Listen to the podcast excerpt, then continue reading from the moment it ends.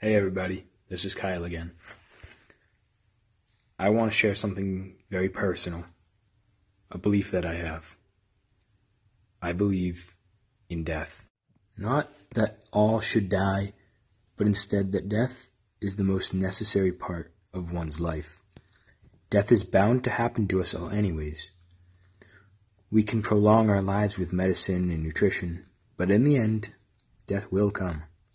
Death is necessary to one's life because it creates a new perspective that motivates one to live a happier, more relaxed life, and it strengthens one's mentality about difficult situations. On December 22nd, 2016, I lost a teacher. Not just any teacher. The teacher I lost was more like a father figure to me. Senior Master Sergeant Michael DeBow was so much more than a teacher. He was a hero.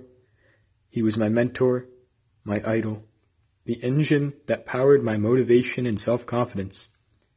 He taught me discipline, character, strength, perseverance. He taught me to be the best me I could be. On December 23rd, 2016, I was told that he passed away.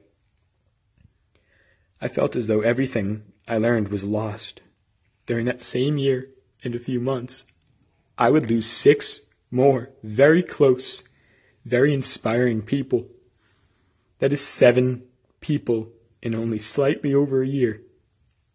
It's tragic. People who know what happened often ask me how I'm doing. My answer is always the same. I'm doing well. When death occurred around me, I came to a realization. Death is necessary. Death will happen no matter what. Everything in life will one day end. Grim.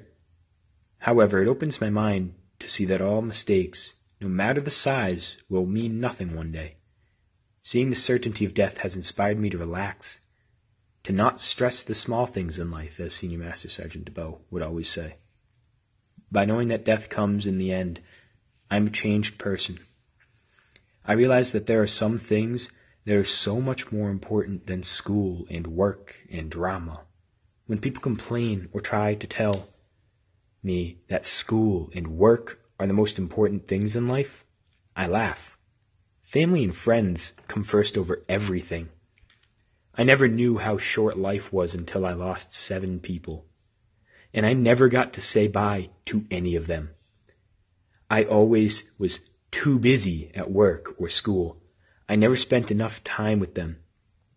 I now know what is really important in life, and I will never let excuses stand in my way again. I have been inspired and changed by all these deaths.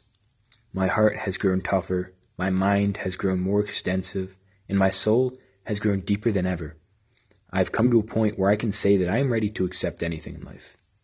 I will do all that I am capable of, just as my loved ones would have wanted me to do. Death is coming, and I want to leave behind a legacy while I can. It's ironic, but death showed me how to live.